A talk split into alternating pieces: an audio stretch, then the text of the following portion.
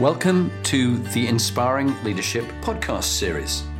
This is aimed for you, aspiring leaders, whatever level you're at, whether you're beginning out in your careers as managers and leaders, whether you're in middle ranking roles, or whether you're CEOs and chairman of boards. There's always something we can all learn.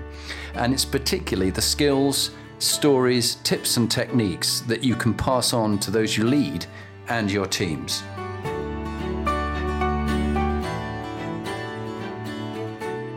Okay, welcome everybody. It's lovely to have another session of the CEO's Inspiring Leadership Forum uh, as part of this. We're very lucky today to have Darren Moorcroft, the CEO of the Woodland Trust, uh, David Harney, the President CEO of Europe for Canada Life Group, Danny Payne, the CEO of the Foreign and Commonwealth Office and Development Services, FCDO Services, uh, James Bashall, a former Lieutenant General in the British Army, who's now advising uh, top teams and boards, Simon Brewer, the, who runs the Money, the Money Maze podcast, which is incredibly successful. Martin Wilson, the CEO of Digital Identity Net, DIN. Um, and it's great to have the team together. So um, perhaps we can begin that the topic that we've got, which I really find very interesting, is, and the question we're talking about is how have you leveraged the connection between technology and strategy in our new normal digital world. Uh, Danny, would you start us off and then James can follow on from you? Uh, thank you, Jonathan. And it's great to be uh, part of this panel again. Um, so I always think strategy is, is a word that overstates itself. It's really about a plan, you know, and, um, and when we look at our sort of forthcoming business and what we're there to do, having a really solid plan and then making it as effective as possible uh, is where is where digital and technology really makes a difference for us. Um, so, so we we developed a strategy which largely moved us into a far more dynamic international business, um, and so we're now delivering across 300 cities around the world. And we've used technology firstly to make sure that we know how our services are performing uh, as they're being delivered by staff who are empowered globally to to get on with things without micromanagement. Um, we know where they are, we know what they're doing, we know the performance of the systems and services. It's all technology enabled. And as we develop all of that and take it to the next level of performance and capability, which is where our clients want us to be, uh, we're running agile program management and agile, agile systems with a backlog to be able to push new apps, push new technology, push it through at speed, um, which is a very different way than we would have done this in the past with things like waterfall based activity. So uh, it does give us uh, an opportunity to be quite dynamic and, and, and, and, and purposeful around which systems and applications we use that can Im- Im- improve our performance. Uh, and then fundamentally, the bedrock of good customer service that we have uh, is, is about being trusted. And this is where our strategy of trusted agile global has really cemented growth for us. Um, and we've looked at the principles of the three R's reliability, responsiveness, and relationships. And we've looked at the underpinning performance of our organization against each of those three areas. So, where we're reliable, we can see what the customer journey looks like using technology to tell us where it works and where it's failing. And that enables us to get customer satisfaction, customer ratings, customer references.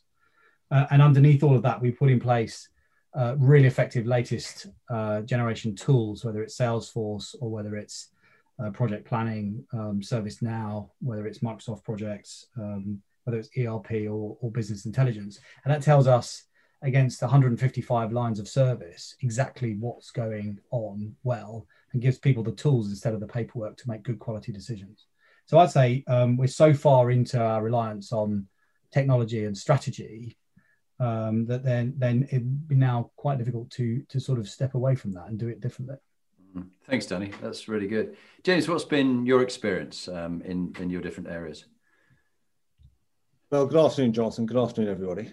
I, I mean, I, I don't like Danny run a company, so I'm, I, I can I can only observe what I, I can only reflect what I observe, and I think the the one the biggest area that I've seen, which is now where technology is shaping and and interlacing with strategy, is the provision of data, and the the the quantity of data, as we all understand, is exponential. That the amount that we can store, uh, and so we're seeing, you know, when I work with Fujitsu, much greater use now of vast data centers, secure data centers for people to, to, to, to hold their data and the provision of cloud services and all of that.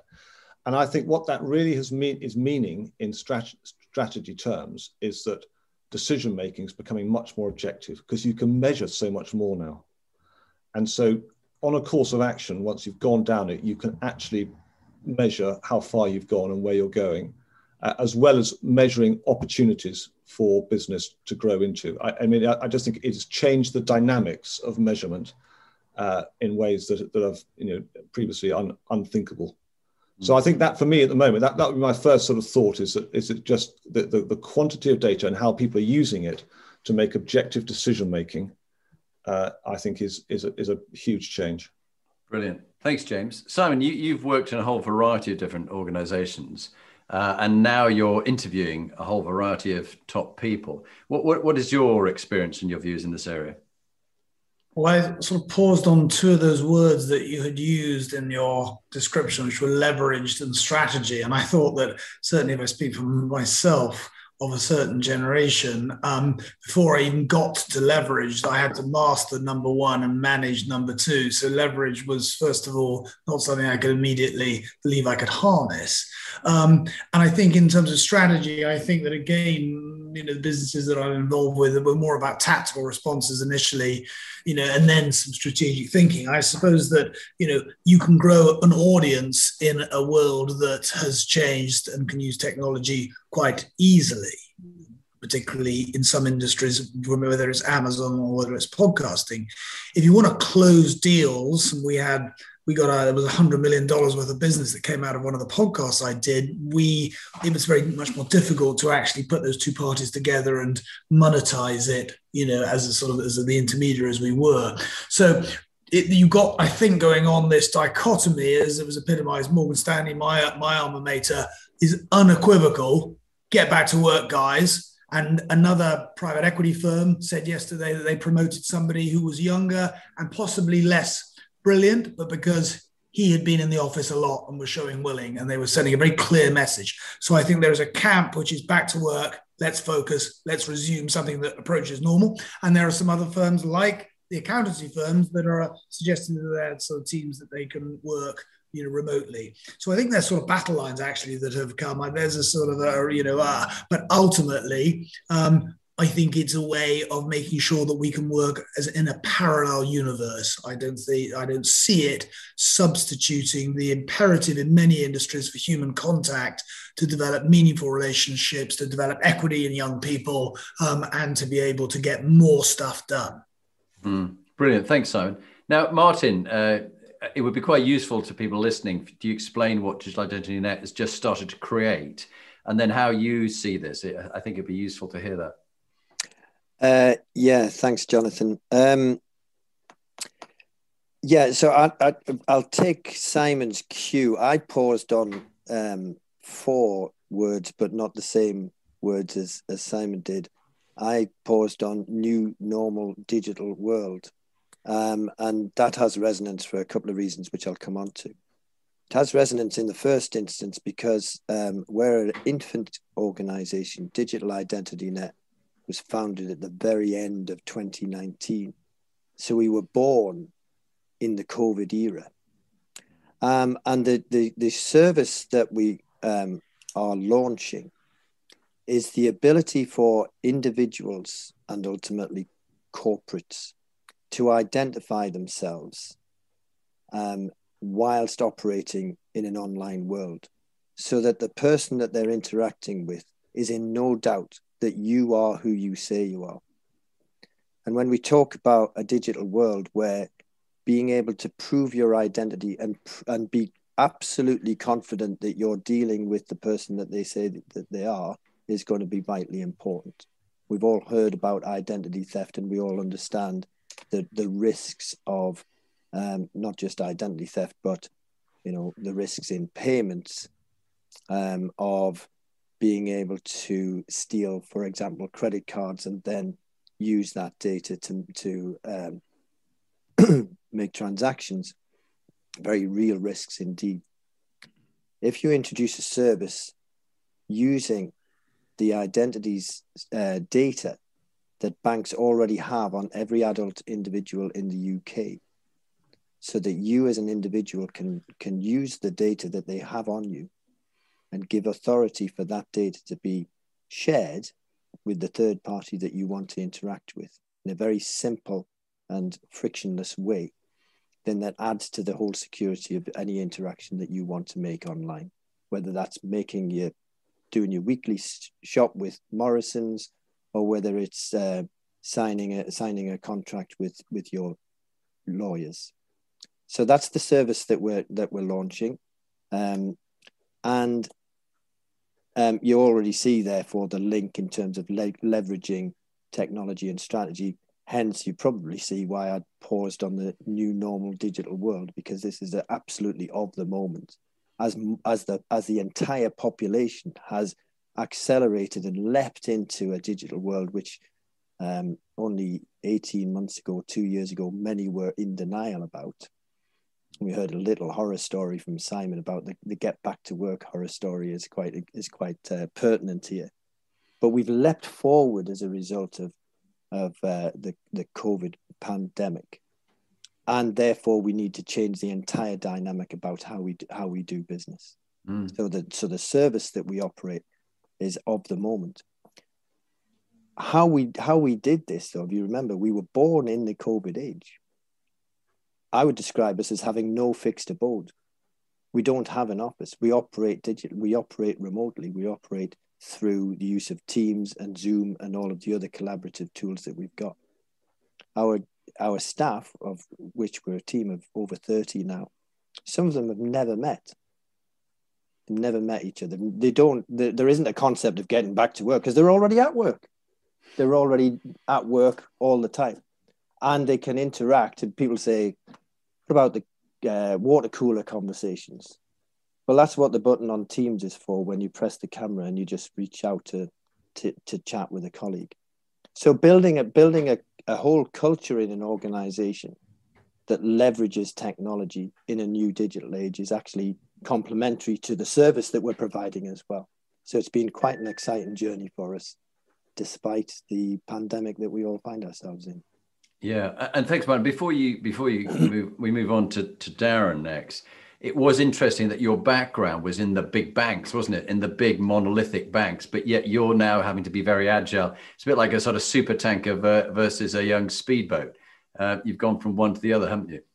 Yeah. So so uh, yes, my my background is in um, in financial services for over over 20 years and latterly the last five years we're with uh, the RBS group now known as NatWest.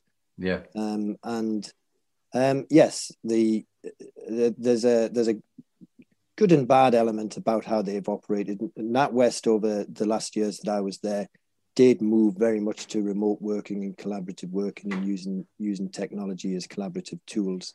Um, but then there's room for improvement in other areas. Thanks, Martin. That's great. Darren, what, uh, in the in the Woodland Trust, give us some of your own experience, and maybe even before that, the RSPB, and on this topic.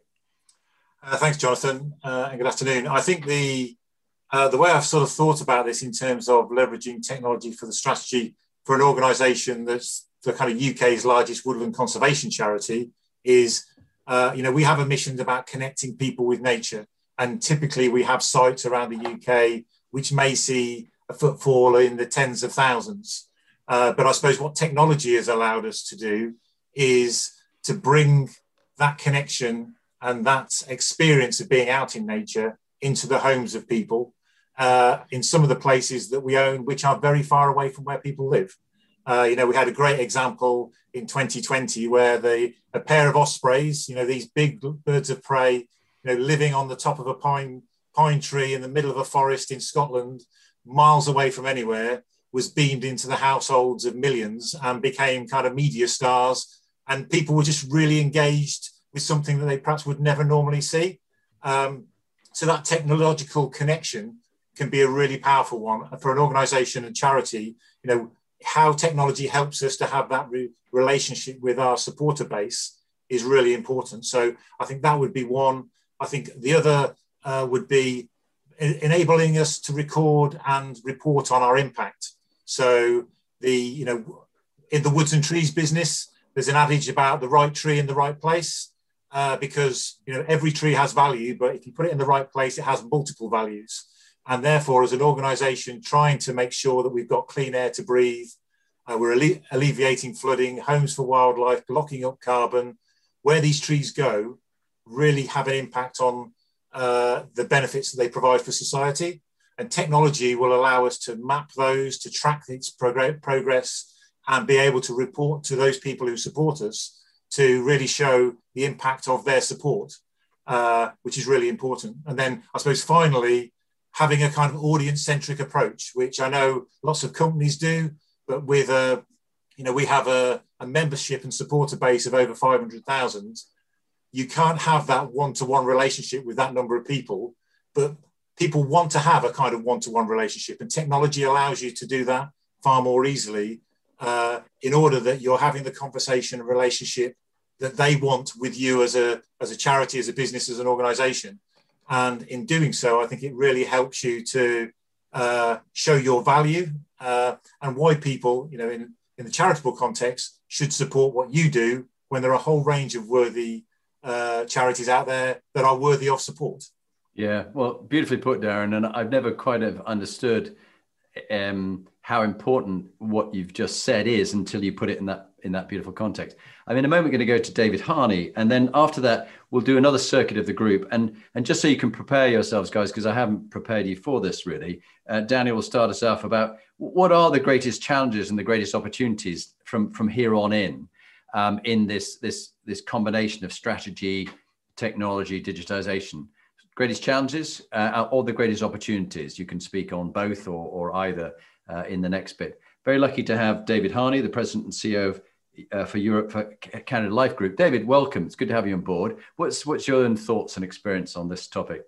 Yeah, thanks, Jonathan, and, and good afternoon, everybody. I probably didn't read the title maybe as closely as uh, some of the others, but I did see the words uh, technology and and strategy, and um, like certainly I don't know if we leverage off them, but they're they're just totally integrated now. And interestingly, we've just um, or I've come off our sort of annual strategy update with with our parent uh, that we do every year. And you know we normally present out in each of the markets um, but for the first time each of the markets actually had to present their IT strategy as a core part of that. So it just goes to how integrated these topics are now. They just go hand in hand I, have probably seen two aspects. So one is I think it's led to a lot of innovation uh, in financial services, which has been fantastic for customers. And you know, we probably went through a period for a couple of years now where it's invited in a lot of new tech companies who, you know, have the mindset that they can be much better than the incumbents. And and in fairness, a lot of them have delivered uh, much better services and products. Um, they found it hard to acquire big customer bases though to, to pay for the cost of all those investments. So that sort of moved on to a new phase now where i think there's a lot of cooperation and working together between the incumbents that have the customers and the technology companies maybe that are innovating better and, and delivering new products and services and and I think that's also led to a great improvement in the way the incumbents work as well. You know, uh, one of the earlier speakers mentioned the movement to agile working and how we organize our IT projects, and it's about you know sort of learning fast, understanding what works, killing projects that don't don't work, and, and really focus on things that work for customers, and and that's you know generated a great energy and enthusiasm um, in in our companies. There's another dynamic though that's the opposite of that, um, which is you know again another uh, somebody else mentioned the power of data and things like that, and you need to be much more structured uh, for that. Um, you know, so at one level we want to encourage each of the businesses to innovate and, and do things quickly and experiment a lot. But the opposite dynamic is the need then for much more standardization actually across our group, which pushes against that because if, if you want to leverage that data and the power of it, um, you need a more consistent approach. So that's that's a force in the opposite uh, direction, and and the other sort of force in that opposite direction as well is just on cybersecurity, particularly in financial services. Um, you know, so so we're having to spend a huge huge amounts of money as all financial services are just in in protecting and making that data secure, and that introduces a new level of of bureaucracy in in our IT agendas that that wasn't that wasn't there before. Great, thanks, David. So, um, a really useful round there. Let's go on to the next one. What's the greatest challenges that you think are coming up now, and the greatest opportunities? Danny, you're uh, always got a lovely, broad, global view. I always find it interesting talking to you. What's what's your thoughts on this topic? Um, well, I think we all want we all want the latest uh, data, um, the latest technology, the latest um, equipment, uh, the latest apps, and and I think the speed at which that keeps coming forward uh, often is quite challenging for an organization to be able to adopt and afford and implement. Uh, and um, you know, never have IT teams had to work harder to keep up with the expectations and demands of a business. So I think it's both. There's both a light and shade in all of that because I think it's you know it's it's it's incredibly positive the fact that you can do your work much more easily almost anywhere uh, in in many cases. Um, but you know at the same time it brings with it you, there's still a lot of reliance we have on legacy which doesn't have a great deal of interoperable um, connectivity with modern applications and modern ways of, of working. So that that relationship between between legacy and uh, and sort of um, uh, uh, modern IT and modern modern digital approach uh, is quite tricky in, in many organizations. I think cyber is, is another one as well. You know, it's, it's to keep up with uh, your cyber protection, you've got to invest an awful lot uh, in in um, patch management processes, systems, people, all that good stuff. And if you don't do it, you can you can almost be wiped out as a as a company. Um, so I think cyber is is just one of those things that it's it's really important hygiene, but it's getting so sophisticated in terms of what can be done to you and what you can lose um, that I think it really needs to be top agenda. And people people like me, you know, we need to be worrying as much about about cyber as we are worrying about, you know, are we supporting our customers?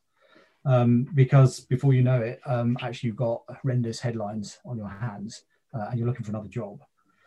Uh, the um, the other thing I think as well, which is a really interesting one, and I'm not sure whether it's a challenge or an opportunity, but it kind of kind of crosses that boundary, which is which is hybrid working. Um, now, it's been forced upon us uh, largely because of COVID, and we were in the past trying to get people to adopt Teams as a way of working. You know, now if we didn't have it, we just couldn't do our work. So it's been it's revolutionised us uh, but but you know it's quite difficult when you've got a lot of apprentices and people coming into an organization to really get a sense of you know how do you learn from others if you're in a hybrid world you know how do you how do you adopt the culture of the organization you know how do you feel involved and i think i think there's there's some things that are just lost through digital that you know the social creatures that we are as humans uh, only get from being from being together uh, and so i think whilst it gives great opportunity for flexibility uh, and and the way we use space and the way we use buildings and, and and the way we work. I also think there's a there's a social side that technology cannot replace. Yeah, really interesting uh, viewpoints there, Danny. As I knew you would have. Uh, James, what's what's your own uh, perspectives on what the greatest challenges are going forward and the greatest opportunities? Well, thank you. I think the opportunities are, are boundless, and you just we, you know, I'm, I'm, I'm an optimist. I believe that there's this huge potential here to exploit new technologies as it comes through to, to really make our world better and, and just just deal with all sorts of challenges. Um, but it's having the brain power and the vision and the understanding of the technology to be able to exploit it, I think, in a business sense. Uh, I think on the challenges, I mean, I, am not sure I could really add much to what's just been said um, by Danny, but I, I think legacy is, is a huge issue for business. But and I saw that I see that a lot in the military, you know, uh, trying to upgrade things because technology is going so fast that you can't keep up with it. And and you've only just got one thing and something else to replace and trying to integrate legacy kit with with new technology is very difficult. I think also has been mentioned and touched on there's there's threats. I don't think we understand all the threats that are out there because of what we're doing. And i think another area that i think is a threat which we, again we, we are looking at is, is robotics and and ai and understanding the you know, trying to get this machine human interface correct and how much autonomy and authority are we going to give to machinery and trying to understand the consequence of that, both in a moral sense, uh, but also in a business sense. And then finally, I'll just emphasize again this, this human point. I mean, one of the organizations I work for has had a profound breakdown of trust by people being, being remote, and you just can't replicate.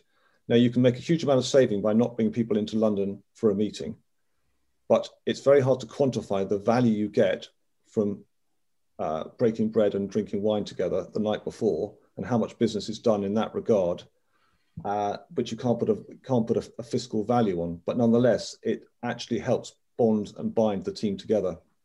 And I think we got. I think there's a challenge, and I, and I, think people have got different positions on all this. But I, I do see it as a challenge, and I've witnessed, as I said, a, a breakdown of trust and a good working relationship because of the remoteness of working in the last 18 months. Yeah, thanks, James. great points, as I knew you'd have. Simon, what's uh, your freshest thinking on these uh, uh, opportunities, challenges, and threats? What What do you think? Well, I think it's always nice to be asked the question first, lest you repeat what the other two people ahead of you have just said. So, so I will say, I will say, the human condition is not a solitary one, and then I will leave it right there and then. Um, I think that the opportunity is actually, without wanting to be sort of polemical, it's a it's at a national level.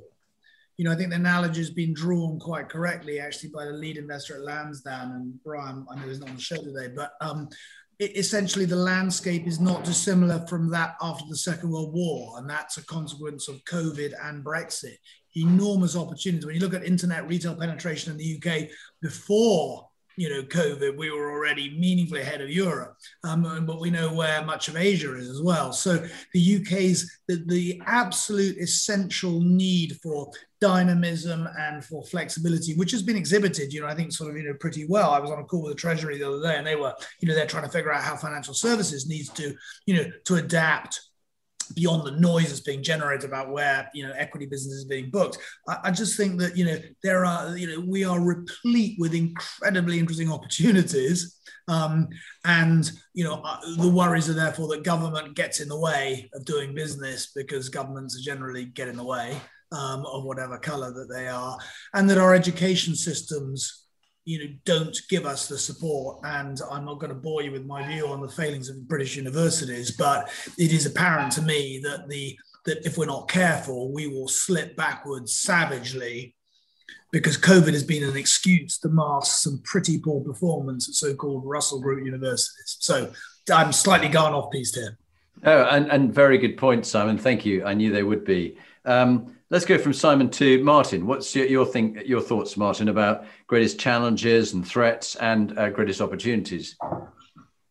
Um, if I'm going to start at the end, I would start with there's a great opportunity to change the way we do things, but I'm going to come back to that in a second because I because I just wanted to add to to a couple of points. Simon's just talked about there the kind of digital expansion that's a, an example of changing the way we do things in the first place. But just to put a number on it, we've done analysis around um, the provision of digital identity services, um, and um, the the estimations are that with a a efficient and um, whole of market digital identity service, you can actually increase GDP by something around three percent that wasn't our analysis that was mckinsey's analysis. And so so it comes i'd rather talk about the opportunities but actually embracing the changes that some of some of which we've been forced into and some of which we've kind of wanted to get to but never found the, the, the levers to do so is actually is actually hugely beneficial. And i think that complements some of the points that that simon was making.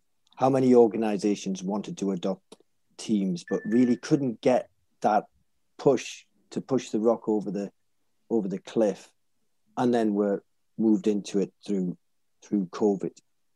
Um, so so the opportunity here with with technology and should be built into into everybody's strategy is how do, how do you embrace it rather than how do you think about what resistances there will be to it now i'm not i'm not decrying at one moment the importance of human interaction and personal interaction. That's very very important.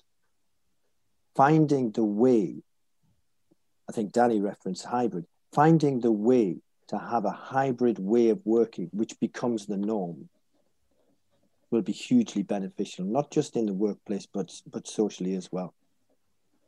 So I, will I'll go back to our, our own example and I, and it's, it was the same in in um, in NatWest. When we moved NatWest, we moved we moved a whole function of NatWest out of out of London into um, the the northwest, into Manchester and into India, and therefore the need for remote working capability was accentuated, and people moved to it. But there was also a need for human interaction as well. So we had a we had a whole routine of how you how you connect on a day-to-day basis remotely and how you get together. We've done exactly the same in digital identity net.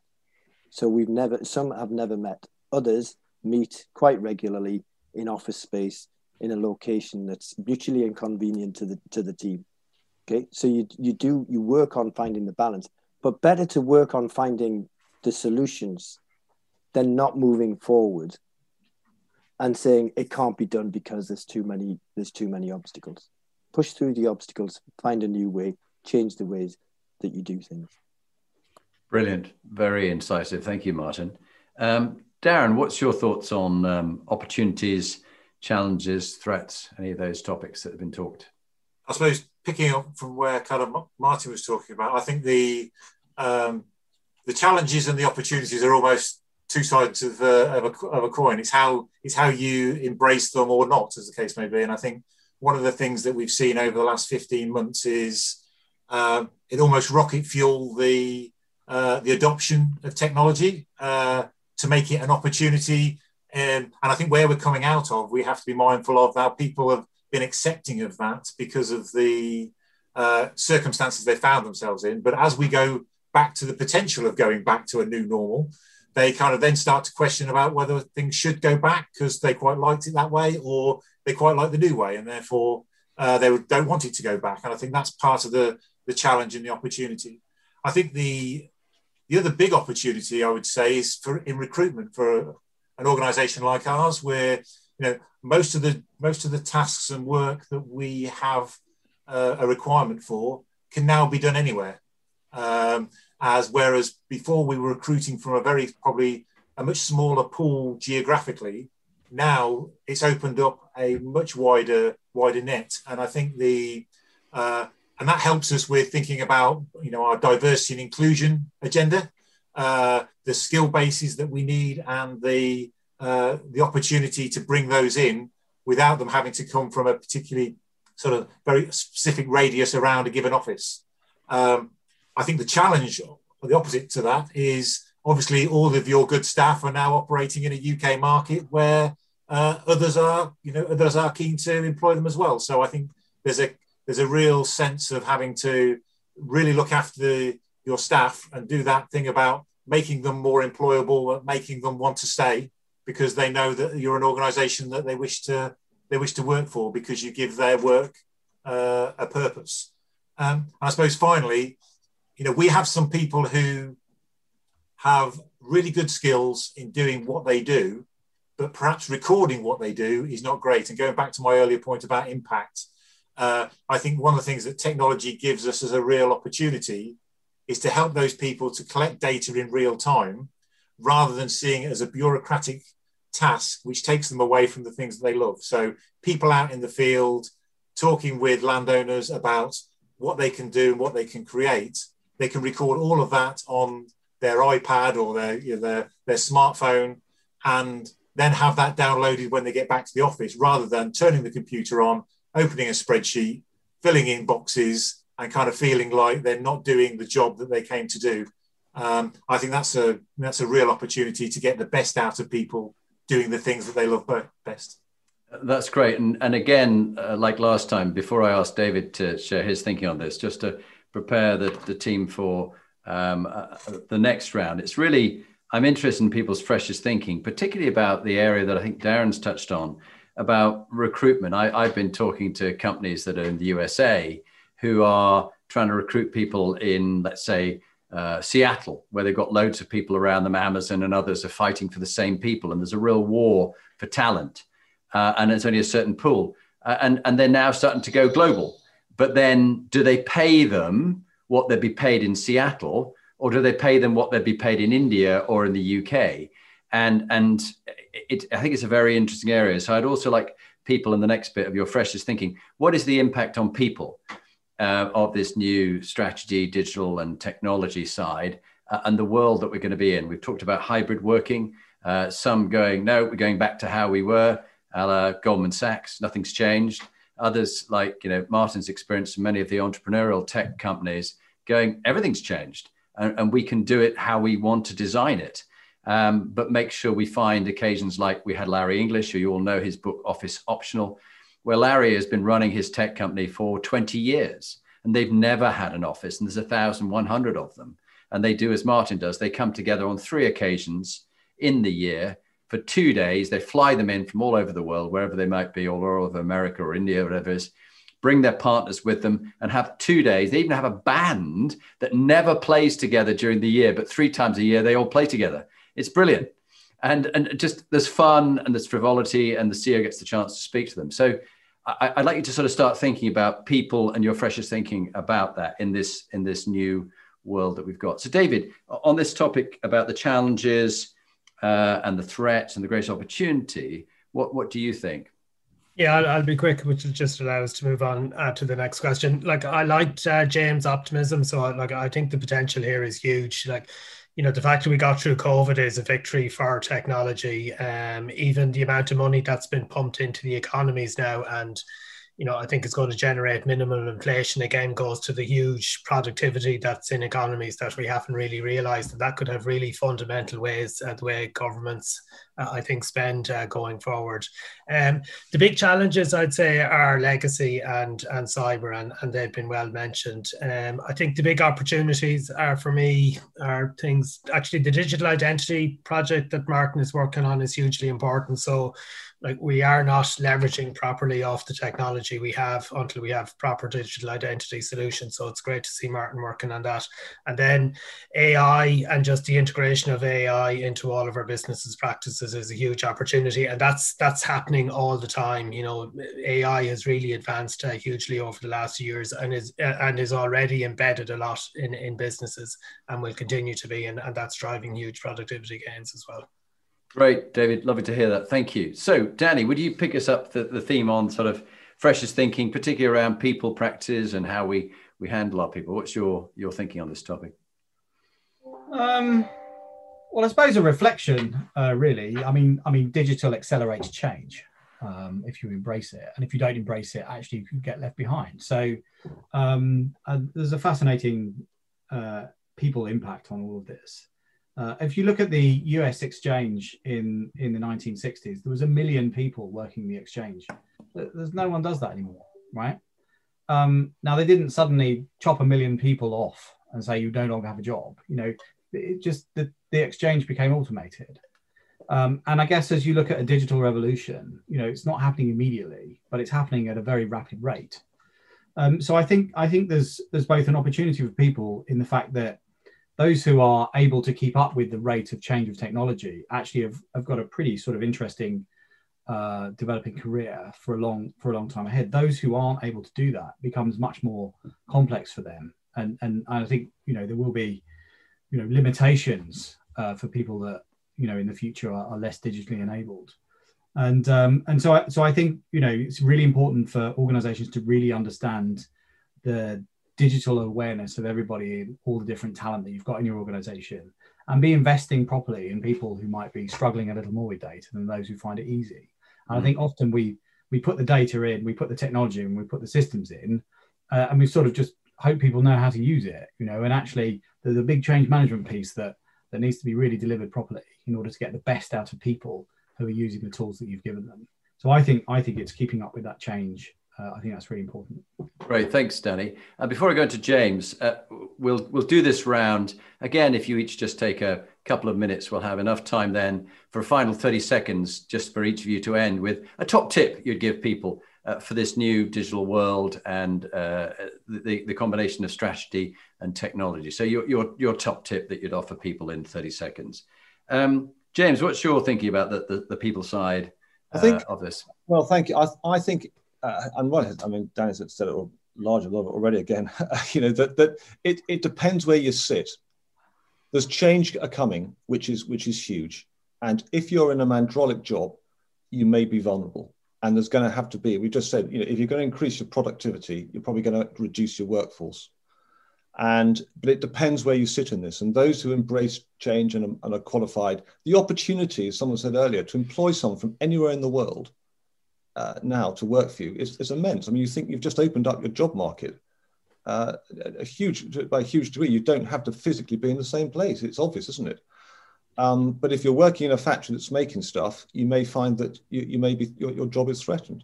So if I take and I just I'll use the example. I just think about this. My, my, my wife, as you know, and you know her, Jonathan, because she, she's a surgeon.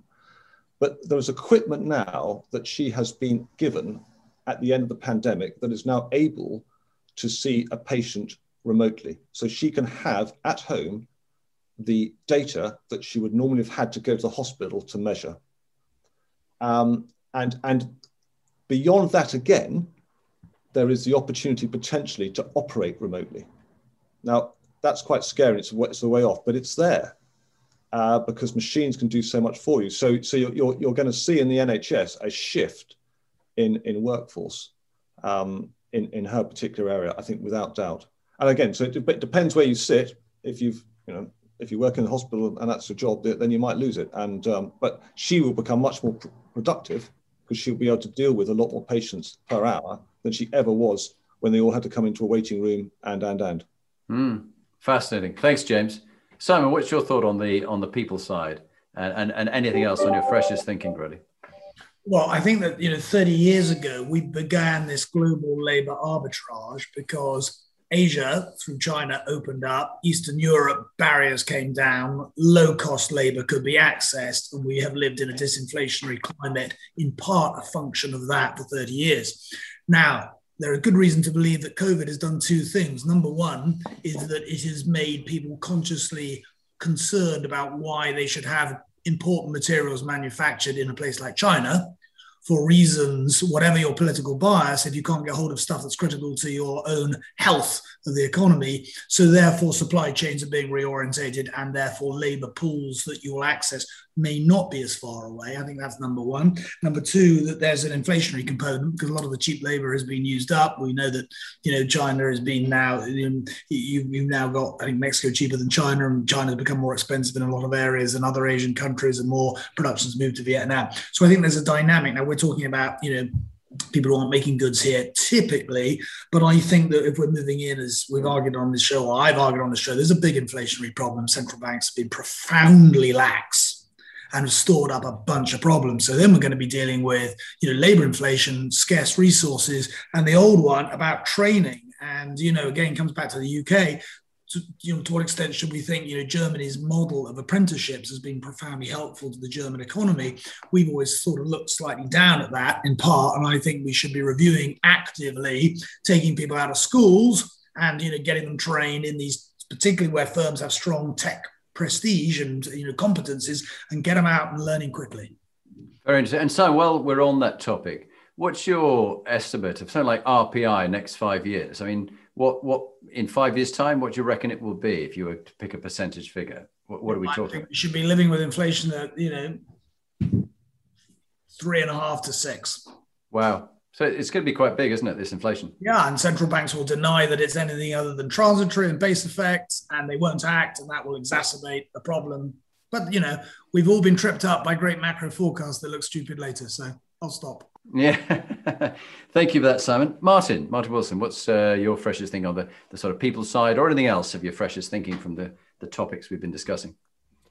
Yeah, I, um, well, there's a, there's a couple of interesting points that James and, and Simon have both mentioned. Uh, you know, as James was talking, I was thinking, I think we've been worried about um, jobs being overtaken by technology for several hundred years now. So there's a we, we have a tendency to adapt, and and the, the, the one thing Simon that, the, that you didn't mention, which would actually support your argument, is actually the impact. People are far, far more aware now of the impact on the environment of importing manufactured goods from all around the world when you could as could as easily build them here. So, so there's a there's some dynamics, and that, and that kind of leads me on to to one of the points.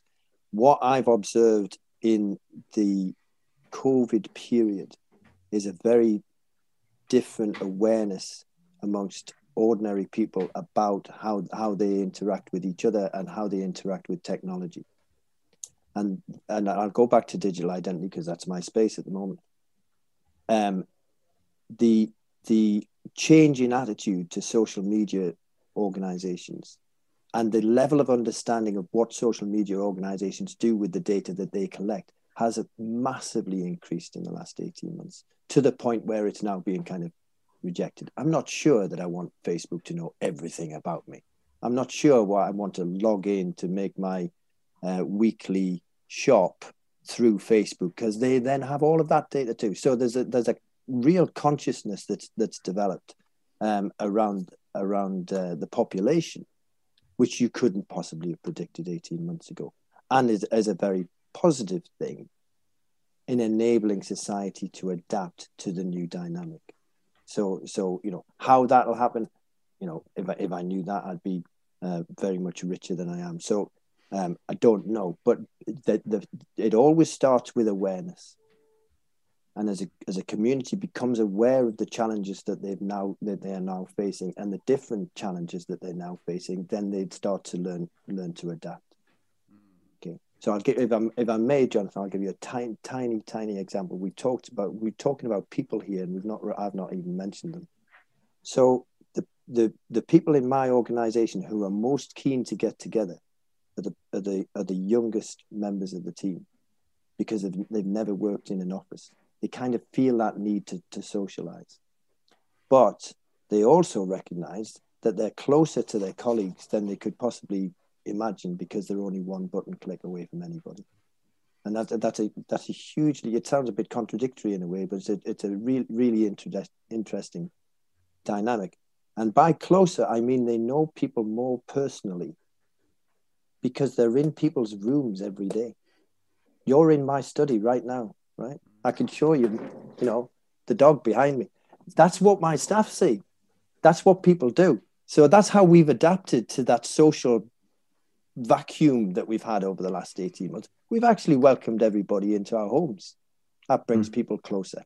It's yeah. a way of adapting. Brilliant point. Brilliant point. So, Darren, thank you, Martin. Um, let's not only just talk about people, but as was mentioned briefly, the impact on the environment, something close and dear to your heart of all these supply chains to China and back, and and uh, you know we're going to get electric cars rather than people going to fuel stations and stuff like that. What, what's your thoughts on both the environment and bringing your own views on people? I suppose very briefly, in terms of the environment, I think there's a greater awareness of, as Martin says, the supply chain impacts, and people are becoming much more savvy as to what they want their particular footprint to be, uh, and demanding information from uh, from suppliers in order to have a kind of a reasonable reason for purchasing A versus B. And I think if that's all for the good, actually, because I think uh, regardless of which one you purchase, you should know what your impact is. Yeah. Uh, and, I, and I think on people, um, I suppose it's a, an area which links back to, I think, something that Danny said around hybrid working. You know, I'm, I'm quite interested from a staff perspective and how people feel about their own role and their and their own status because we're having a conversation around we have a HQ and we have country and regional offices. Um, well, actually, should we have a HQ or should we just have hubs?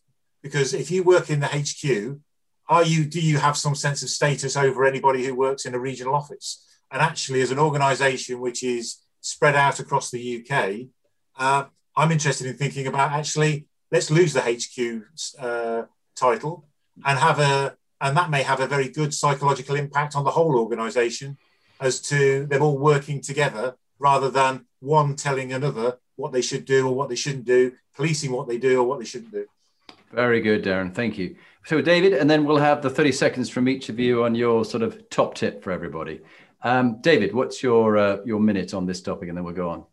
Yeah, well, I, I, think the impact on people is potentially huge. AI is very difficult to predict, so it could just open up lots of new jobs or it could be a killer. And I suppose there's always been predictions over time about the loss of jobs through technology. That's never happened. This time that might be different though. Um, the other quick point I'd make is just on on recruitment and that, and um, that's probably much more difficult than we think. So um, it is quite hard for firms to employ people outside their countries, and I know there's a lot of pushback against globalization and attempts to sort of harmonize tax. And I think a more innovative approach is going to be needed on income tax as well, if we're to allow that flexibility in in working. So um, I think that might be something to watch as well. Great, David. Thank you. So, Danny, will you start our quick fire round of 30 seconds top tips from the team? Yeah. Um, well, very simply, I think um, uh, in a in a way of what's the purpose of your organization, what's your strategy, what's your structure. Uh, I think now we need to make sure we understand how digitally enabled your structure needs to be in order to deliver your strategy and purpose. Yeah, brilliant. Thank you for that, Danny. Great. James, what's your top tip? I would just say that the change is so fast and difficult to understand that you need to educate yourself as best you can to try and understand what's changing in our world in front of mm. us. Mm. Very wise. Thank you. Um, uh, Simon, what's your top tip? Keep adding to your education and keep getting trained because this generation is going to live to 100 years. Yeah, very shrewd. Martin, thank you. Simon, your top tip. Um, given that our audience is mainly CEOs, I would say encourage your organizations to embrace the future, look to ways of embracing the future and change the ways you do things because you because the alternative you can always talk a good idea into a bad one. So look forward. Yeah, great. Thanks, Martin. Darren and then David to end us. Uh, I suppose from my perspective, uh, build in flexibility, embrace the change, and be willing to succeed or at least learn. Yeah. Thanks, David. And if you all stay online when we end recording, I'll just have a final word with you all. David, your final top tip, please. Yeah, and very much the same. So lean to optimism and uh, encourage education and learning, not just for yourself, but your whole organization. Great. Thanks, David. So we're going to have our next uh, CEOs Forum podcast on the 16th of July. That's when it's actually going to be recorded, 4 till 5. Uh, and it's about leaving a legacy in your work and in your life. How are you going to leave things better than you found them, uh, both uh, for the work you do and for the family and friends you have? So thank you, everybody. Uh, please stay online uh, just the last minute, but great to have you on and great contributions. Thank you.